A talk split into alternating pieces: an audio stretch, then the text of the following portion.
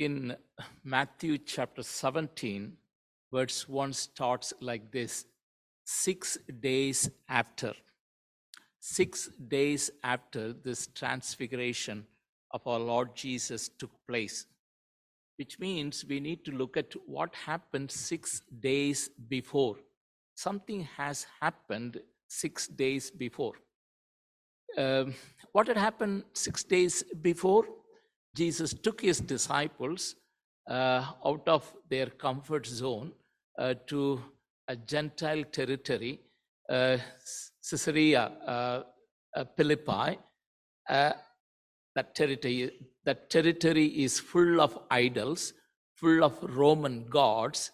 There, Jesus took his disciples and asked them an important question. Now, Jesus has already spent three years with his disciples. Disciples know who Jesus is. And Jesus asked them a private question Who do people say that the Son of Man is?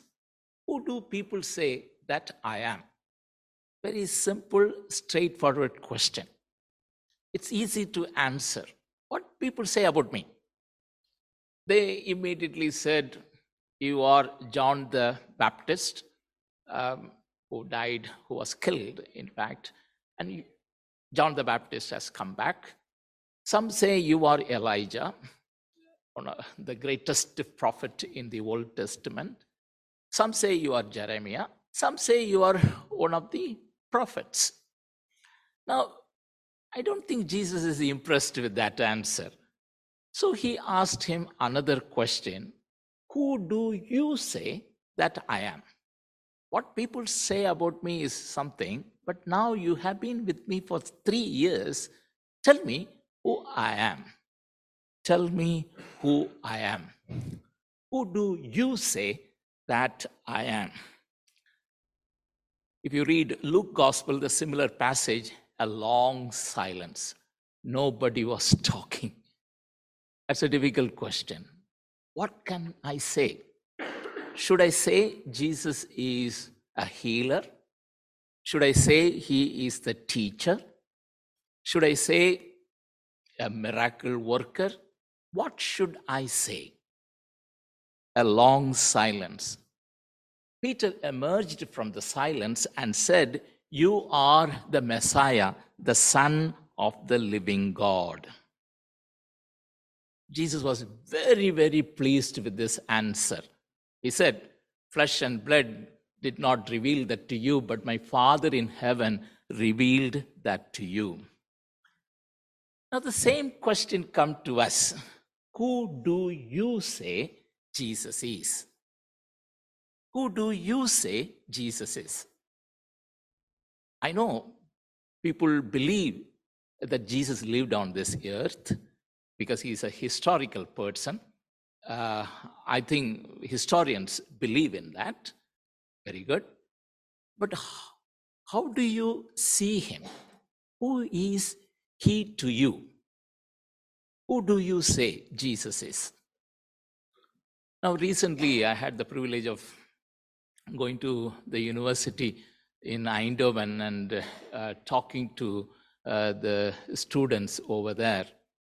It's, it's, it's a, uh, you know, you speak for some time and then you are given a question and answer session where they can ask you question. So I spoke for some time and then the students asked question. The question, first question came very powerfully.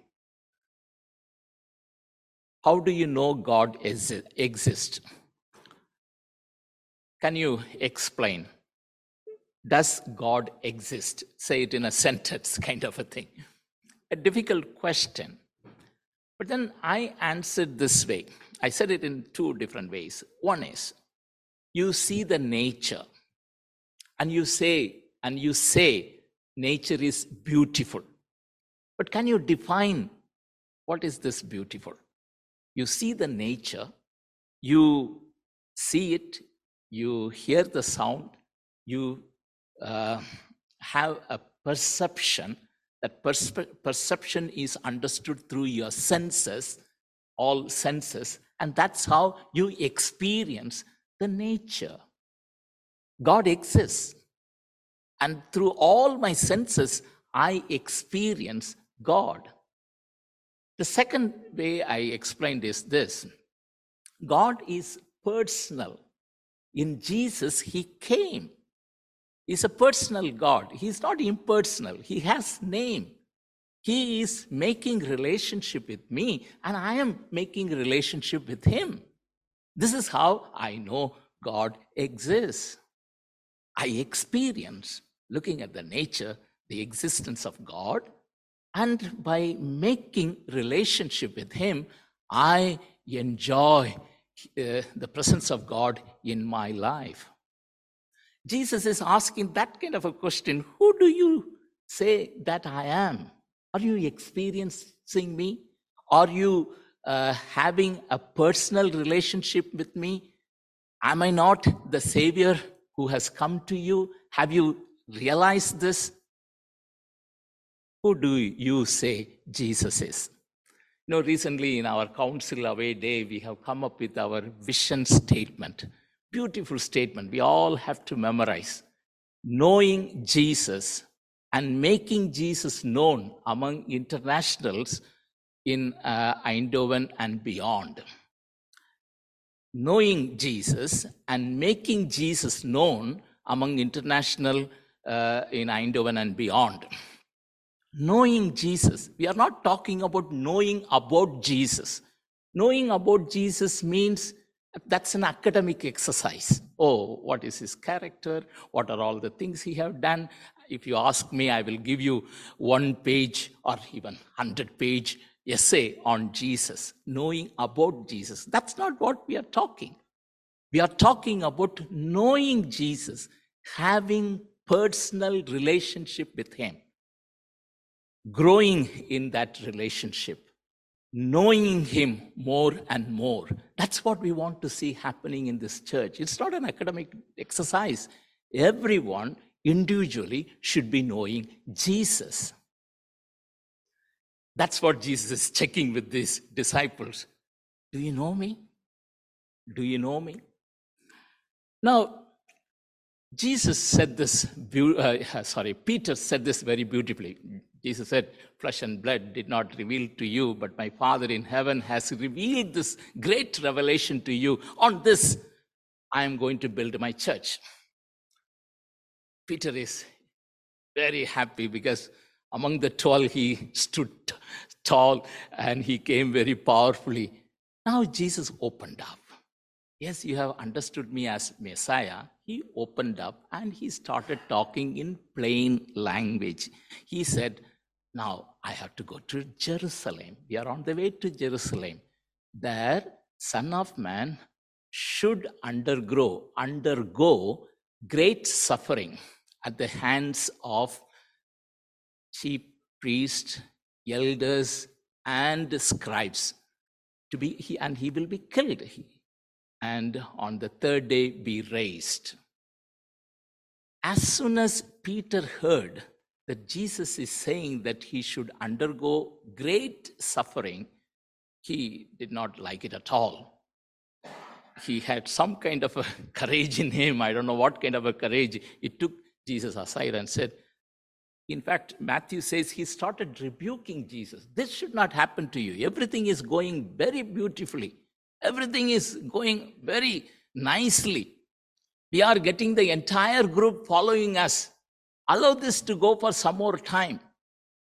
We will capture our own land. We will establish David's kingdom. Everything is going beautifully. Why this should happen to you? Why you should be killed? Why you should go suffering? Jesus immediately said, Get behind me, Satan. Get behind me, Satan. You are a stumbling block to me for you are not setting things on divine, uh, but on human things. Now, this is where Jesus uh, stopped six days ago, and now on the sixth day, uh, after six days of what had happened, Jesus is transfigured before his disciples. Now, what is transfiguration? A change of his appearance. A change of his appearance. Only three disciples had the privilege Peter, James, and John. He, uh, um, Jesus became very bright. His clothes started uh, shining. In uh, Matthew Gospel, Matthew very clearly says, He shone like the sun. He shone like the sun. What does that mean? That means the sun doesn't take light from anywhere. Sun gives light. Moon borrows that light. Jesus is the light, and he shone powerfully. Yes, he came as the light to this world, and his a glimpse of his glory is shown. A glimpse of his glory. Why did Jesus transfigure in front of his disciples? Is it to show that he is divine? I don't think so. Because he, if you read until chapter 17, already it is established that Jesus is a divine. Yes, Jesus has power over sickness and disabilities, uh, all physical disabilities. The blind receive sight, the lame walk, the mute speak, the maimed made whole, the lepers are cleansed, uh, cleansed from leprosy. All diseases are healed in Jesus, uh, by Jesus, in his name. So that's divine. His divinity is already established. Not only that, now he has uh, the power over Satan or demons. Demons, he cast out demons. Um, he has power over uh, the uh, nature. Uh, he walked on the water. He, he scolded the storm and they stopped. And he has power over death. Um, Jairus' daughter was raised from the dead. So he is utterly divine. That is established. Then why did Jesus uh, transfigure before his uh, uh, disciples? I think it is all because before he goes to the suffering, before he goes to the cross, he wants his disciples to see his glory, a glimpse, a short uh, uh, uh, uh glory of Jesus. I don't think that's the fullness uh, we could see. A small, a glimpse of his glory he revealed so that when he comes to the cross, the disciples would know that, look, he is already filled with glory. Now he comes to the cross not for himself, for us, for our sins. For human sin, he is coming to the cross. The suffering is exclusively for us, the human beings. So, when, whenever we talk about Jesus, we cannot simply talk about the glory that is, she, that is shown on the Transfiguration Mount. We have to always attach the cross. Jesus cannot be understood without cross. The disciples have to remember that. And um, if you look at uh, uh, John's gospel, John has not written anything about the transfiguration. Matthew, Mark, Luke, three uh, uh, gospel writers have talked about the transfiguration, but John did not talk about it. Why John did not talk about it? It is all because for John, Jesus' entire life is filled with glory. And particularly, his cross is the glory. His cross is the glory. So Jesus cannot be separated from the cross. The suffering is important. Jesus himself carries the wound marks even now. So when we talk about glory, we need to talk about the suffering that he had gone through. And this transfiguration is also an important lesson. We will all be transformed like him. And if we all have to be transformed like him, then we all have to go through the suffering. You know, at one side, we see his glory. the transfiguration, the greatest picture, wonderful. We stand in awe. On another side, we see the suffering. When we follow Jesus, we are going to be transformed in the likeness of Jesus, but we also go through the suffering. But the suffering that we go through is no way comparable to the glory that we are receiving in the future. That also the disciples should know. And I want to read these words from Romans chapter 8, verse 18. Paul says this I consider that the sufferings of this present time are not worth comparing with the glory about to be revealed to us. Whatever suffering that we go through, whatever difficulties that we have on this earth, which is no way comparable with the glory that are there for us in the future. So, keep up the good work. Work hard. The suffering is for a purpose, and take the suffering with sincere heart. Now we move on. As they were standing, as you know, the three disciples have been got lot of privileges. They were the three people who were at Jairus' house, uh, inner circle, witnessing how Jesus raised the daughter. These are the three people who were with Jesus all alone in the Garden of Gethsemane. There again, they missed it. Here again, they missed it. Uh, they were sleeping, but then as they got up, they saw this glorious picture. Moses and Elijah were standing with Jesus and talking. Of course, again, uh, if you look at Luke chapter, Luke uh, uh, description or Luke's report of Jesus' transfiguration, there Moses and Elijah joined with Jesus, talking to him about his departure, what would happen in Jerusalem. So the glory is, uh, uh, you know, uh, they, they are talking about how he would fulfill the uh, scripture on the cross. That's not, our, we will move on. Now, Moses and Elijah are two important characters of the Old Testament. In fact, the entire New uh, Old Testament was standing there. What is Old Testament? Law and the prophets. Law is given by Moses, and the chief prophets uh, the, the, greatest prophet uh, uh, of the Old Testament is Elijah. The entire Old Testament is standing there, and these Jews, Peter, James, and John, could not uh, anyway uh, undermine this. Moses is important for us. Elijah is important. How can these two people be missed? So, Peter, in his own innocence, came forward and said, I'm going to build three dwellings one for you, Jesus, one for you, Moses, and one for you, Elijah. While he was still talking, a bright cloud overshadowed them.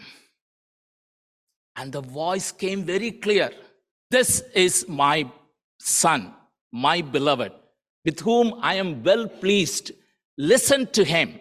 Listen to him. By the time they opened their eyes, of course, they fell down with this voice. And by the time they opened their eyes, Moses and Elijah disappeared. This is the my son. Listen to him. In other words, Peter tried to put all three in the same level.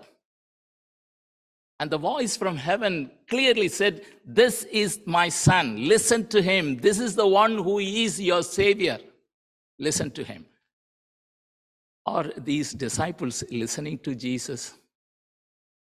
Peter is saying to Jesus, You should not undergo suffering.